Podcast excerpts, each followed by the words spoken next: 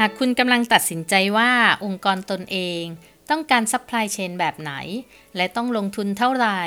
หรือหากคุณเป็นหรือกำลังจะเป็นผู้รับผิดชอบใน supply chain บริษัทแล้วกูรูโลจิสติกส์พอดแคสต์จะได้นำเสนอแนวคิด และเทคนิค เพื่อให้สามารถฝ่าคลื่นการเปลี่ยนแปลง ท่ามกลางความรวดเร็วในการสื่อสาร ด้วยเทคโนโลยีล้ำสมัย เพิ่มประสิทธิภาพในการส่งมอบ และเพิ่มการบริการที่ได้ใจลูกค้ามากขึ้น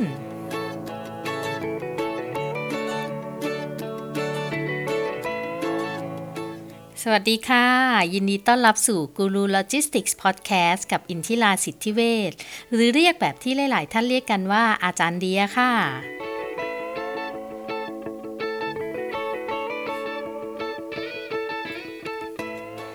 วันนี้เราจะมาคุยกันถึงเรื่องการสื่อสารที่ดี ช่วยให้งาน supply chain และ logistics ง่ายขึ้นค่ะ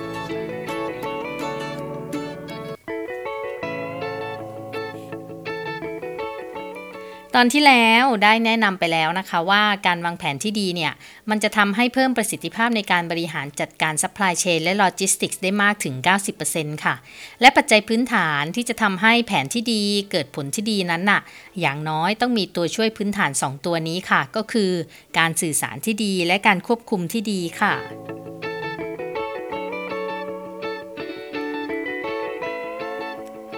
จริง ๆ แล้วมันก็มีตัวช่วยอื่นๆ อีกมากมายนะคะ ที่จะทำให้ผลของการวางแผนของเราเนี่ยมันมีประสิทธิภาพค่ะ ไม่ว่าจะเป็นการเป็นผู้นำที่ดีของเจ้าของงาน หรือเจ้าของโปรเจกต์การทำงานเป็นทีม หรือว่าการแก้ปัญหาและการตัดสินใจทั้งหน้างานแล้วก็ระยะยาวค่ะ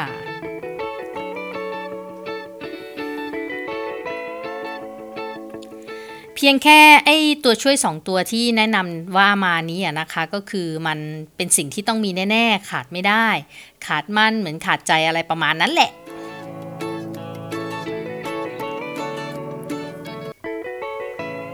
เราจะมาเริ่มคุยกันถึงเรื่องของการสื่อสารที่ดีก่อนเลยค่ะ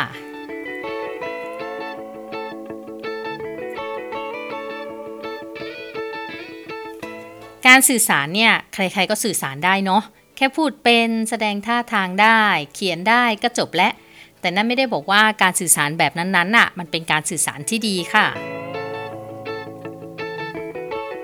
ก็เพียงแค่สื่อสารเป็น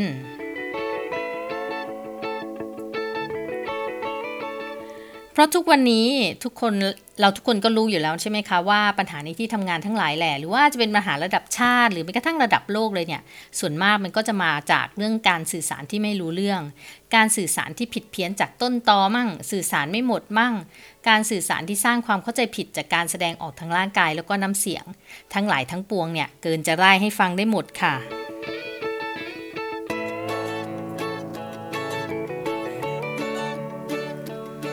ในการสื่อสารเนี่ยมันก็มีส่วนประกอบแค่ 3 ส่วนเท่านั้นละค่ะ ก็คือ คนที่สื่อออกไป คนที่รับสื่อแล้วก็สิ่งที่จะสื่อค่ะ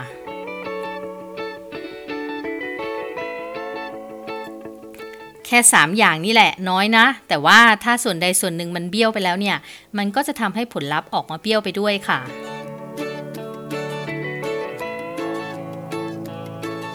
เรื่องที่การสื่อสารไม่ให้มันเบี้ยวเนี่ยหรือว่ามีการสื่อสารที่มีมีประสิทธิภาพเนี่ยมันก็มีหลักสูตรเยอะแยะมากมายเลยที่เพิ่มประสิทธิภาพในการสื่อสาร ซึ่งส่วนตัวเองก็มีหลักสูตรการสื่อสารที่มีประสิทธิภาพเพื่อเพิ่มประสิทธิผลในงานโลจิสติกส์ด้วยค่ะ สนใจต้องการให้เข้าไปอบรมพนักงานในโรงงานก็ติดต่อมาได้นะคะ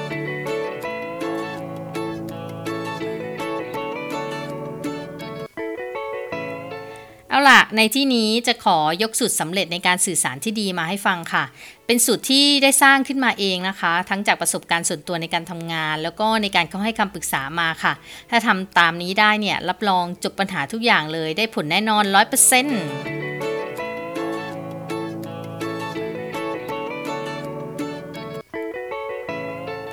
สูตรสำเร็จในการสื่อสารที่ดีเนี่ยนะคะ มีตัวแปรแค่ 3 ตัวเท่านั้นค่ะ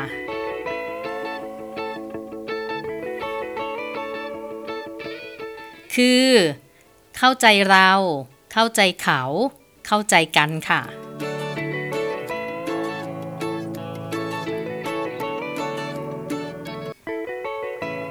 จะสื่อสารกับใครเนี่ย ถ้าไม่เข้าใจตัวเอง แล้วจะไปสื่อให้คนอื่นเข้าใจได้ยังไงจริงไหมคะ ต้องรู้ก่อนว่าตัวเองเป็นคนแบบไหนพูดแบบไหน น้ำเสียงแบบไหน ท่าทางแบบไหน บุคลิกแบบไหน ความคิด ทัศนคติเราเป็นยังไง เพราะถ้าเราเข้าใจตัวเองได้แล้วเนี่ย เราจะรู้ก่อนสื่อสารเลยว่าสิ่งที่เราส่งออกไป ผลลัพธ์มันจะเป็นยังไง หรือเช่น เรามีเป้าหมายอะไร เรามีความกดดันอะไร เวลาเราสื่อสารออกไป เราก็จะอธิบายถึงตัวเราให้คนอื่นเข้าใจได้ รวมถึงเราเองเนี่ยก็จะพยายามลดหรือว่าเพิ่มสิ่งที่เราขาด เพื่อเพิ่มประสิทธิภาพในการสื่อสารออกไปให้ดีกว่าเดิมด้วยค่ะ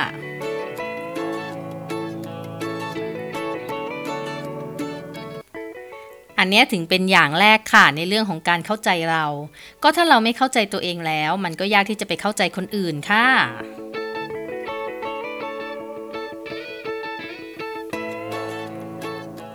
ต่อมาเนี่ยเมื่อเราเข้าใจตัวเองแล้ว เราต้องทำความเข้าใจคนอื่นด้วยค่ะ ในลักษณะเดียวกับที่เราเข้าใจตัวเองนั่นแหละ ทั้งเรื่องท่าทาง บุคลิก ความคิด ทัศนคติ รวมถึงเป้าหมายของคนอื่นด้วย ความกดดันที่เขาได้รับ งานที่เขาทำอะไรแบบเนี้ยพอเราเข้าใจคนอื่น เวลาที่เราสื่อสารออกไป เราจะเข้าใจได้ว่าทำไมปฏิกิริยาตอบกลับของเขาถึงเป็นอย่างนั้น ถ้าเราต้องสื่อสารกับคนที่เราเข้าใจเขาว่าเขาเป็นแบบเนี้ยหรือมีหน้าที่แบบเนี้ยหรือว่ามีเป้าหมายแบบเนี้ยเราจะสามารถสื่อสารกับเขาได้บนพื้นฐานที่เราเข้าใจเขาค่ะ เราจะเลือกวิธีการสื่อสารที่ทำให้ผลลัพธ์ออกมามันใช่ เราจะเขียนอย่างระมัดระวังในการให้คนอื่นเข้าใจในสิ่งที่เราต้องการสื่อออกไป ไม่ใช่การสร้างความเข้าใจผิดค่ะ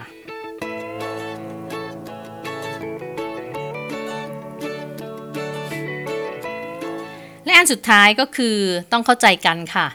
แน่นอนว่าไม่ใช่เราฝ่ายเดียวเท่านั้นอะเนาะที่จะต้องเข้าใจทั้งตัวเองแล้วก็คนอื่นไปหมดทั้งโลก ทั้งสองฝ่ายสามฝ่ายสี่ฝ่าย และทุกๆ ฝ่ายนั่นแหละที่มีการสื่อสารกันนั่นอะก็ต้องเข้าใจกันและกันด้วย การจะเข้าใจกันและกันได้มันคือการที่ต้องเปิดใจกันทุก ๆ ฝ่ายค่ะทำความเข้าใจซึ่งกันและกัน อดทน ปล่อยวาง สร้างมุมมองที่หลากหลาย จะทำให้แผนที่วางมาสำเร็จได้โดยง่ายค่ะ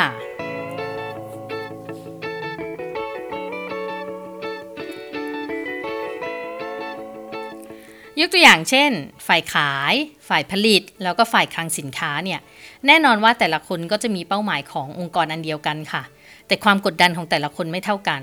หน้าที่งานแต่ละคนก็ไม่เหมือนกัน เพราะงั้นแล้วเนี่ยการจะทำให้กระบวนการ supply chain และ logistics มีความเชื่อมโยงกันดี ทุกคนก็ต้องทำความเข้าใจซึ่งกันและกัน ฝ่ายขายก็ต้องเข้าใจฝ่ายผลิต ว่ามีความกดดันอะไรบ้าง เป้าหมายของเขาคืออะไร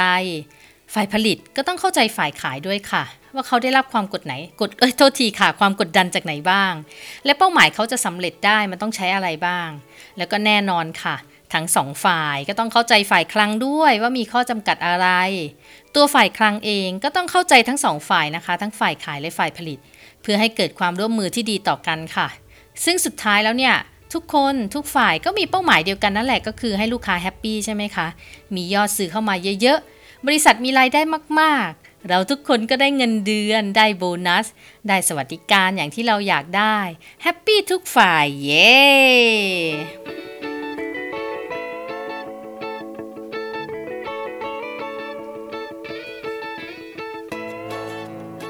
ถ้าจำกันได้กระบวนการ supply chain ประกอบด้วยการไหล 3 อย่างใช่ไหมคะ ก็คือการไหลของวัตถุ การไหลของเงิน แล้วก็การไหลของข้อมูล ไอตัวข้อมูลนี่ราคาตัวดีที่จะบอกว่าการสื่อสารปัจจุบันของกระบวนการ supply chain เรานะ่ะ มันดีแล้วหรือว่ายังไม่ดี เพราะว่าถ้ามันไม่ดีเมื่อไหร่นะ ข้อมูลมันจะขาดหายค่ะ แต่ละฝ่ายก็จะต่างคนต่างทำงานบนข้อมูลที่ตัวเองมีแบบไม่อัปเดต เพราะไม่มีการสื่อสารบอกกล่าวถึงข้อมูลปัจจุบันกันและกัน หรือถึงจะมีเซิร์ฟเวอร์กลางให้เก็บข้อมูลนะ แต่เมื่อมีการเปลี่ยนแปลงอะไรแล้วเนี่ยแล้วไม่สื่อสารถามไถ่กันว่า เปลี่ยนแล้วเธอกระทบไหมแล้วเราจะแก้ยังไง ให้กระทบกันและกันน้อยที่สุด ใครต้องรับผลกระทบไปเนี่ยก็ให้ได้รับน้อยที่สุดนะ หรือว่ามีไหมที่จะคิดว่า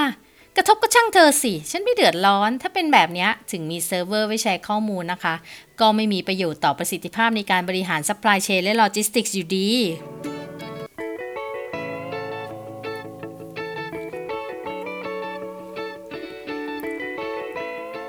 ปัญหาสต็อกบวมจนเงินจมเนี่ยส่วนใหญ่เมื่อวิเคราะห์สาเหตุของปัญหาแล้วกว่า 50%เลยนะคะ มาจากการขาดการสื่อสารที่ดี ระหว่างแผนกที่เกี่ยวข้องค่ะ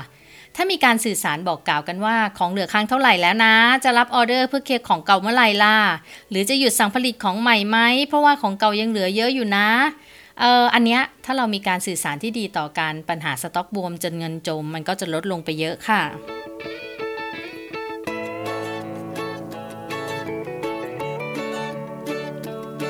หรือกรณีที่ส่งสินค้าไม่ทันตามที่ลูกค้าต้องการ สาเหตุของปัญหาส่วนหนึ่งส่วนใหญ่ ๆ เลยล่ะ ก็จะมาจากการไม่สื่อสารกันดีพอค่ะ ต่างคนต่างคิดว่า แต่ละคนคงรู้แหละ แบบประมาณว่านั่งอยู่ในใจฉันได้ รู้ว่าฉันต้องการอะไร ไม่ต้องบอกเธอก็ได้ เธอต้องรู้สิอะไรประมาณนั้น อันเนี้ยก็บอกได้เลยว่า ไม่มีใครรู้ใจกันขนาดนั้น ถ้าไม่มีการสื่อสารที่ดีกันต่อกันเนี่ยก็แค่บอกว่าสิว่า ผลิตติดปัญหาอะไรไหม ไหนคลังติดปัญหาอะไรว่ามาซิจัดซื้อล่ะติดปัญหาอะไร ขนส่งติดปัญหาอะไรหรือเปล่า หรือแม้แต่ขายเองมีสร้างปัญหาด้วยการไม่ได้บอก ไม่ได้กล่าวคนอื่นหรือเปล่า ถ้าเรามีการสื่อสารที่ดีต่อกันแล้วนะคะ back order มันก็จะลดลงได้อย่างเห็นได้ชัดค่ะ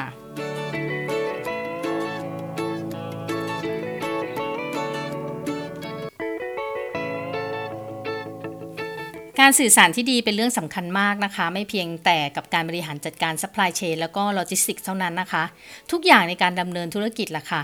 หรือแม้แต่ในชีวิตประจำวันก็ตาม ทุกบริษัทควรมีการจัดอบรมพนักงานเรื่องการสื่อสารและการประสานงานนะคะ ขอแนะนำว่าไม่ควรแค่อบรมครั้งเดียวตลอดชีวิตการทำงานนะคะ เพราะหลาย ๆ ที่เนี่ยใครที่เข้ามาเนี่ยถามเลยว่าได้อบรม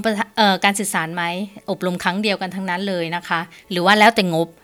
ทีนี้แต่จริง ๆ แล้วเนี่ยควรอบรมทุกปีค่ะ เพราะว่าการทำงานในทุกๆวัน เรามีการสื่อสารกันตลอดเวลา มันก็จะมีปัญหาอื่นๆ เข้ามามากมาย เข้ามากดดันให้เราลดประสิทธิภาพการสื่อสารลงไปตลอดเวลา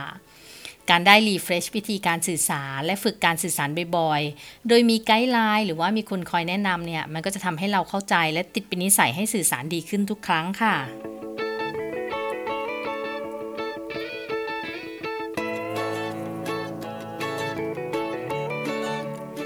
การสื่อสารที่ดี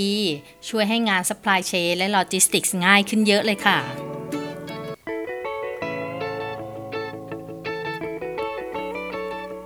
คราวหน้าเราจะมาว่ากันต่อในเรื่องของการควบคุมที่ดีนะคะ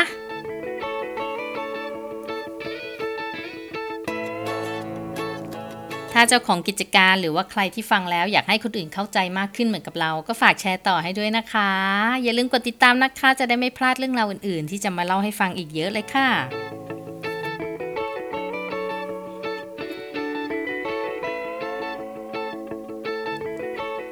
สำหรับวันนี้กูรูโลจิสติกส์พอดแคสต์กับอินทิราสิทธิเวทต้องไปก่อนค่ะ แล้วพบกันใหม่ในตอนหน้านะคะ หากต้องการฟังย้อนหลังหรือฟังกระตุกต่อมความคิดพิชิตความสำเร็จ หรือฟังนอกเรื่องนอกราวกับกูรูโลจิสติกส์พอดแคสต์ก็กลับไปฟังกันได้ทั้งในพอดแคสต์หรือใน YouTube Channel ค่ะ หรือ Facebook Fanpage กูรูโลจิสติกส์ก็ได้ค่ะ คอมเมนต์แนะนำมาได้นะคะ ว่าอยากให้เล่าเรื่องอะไรบ้าง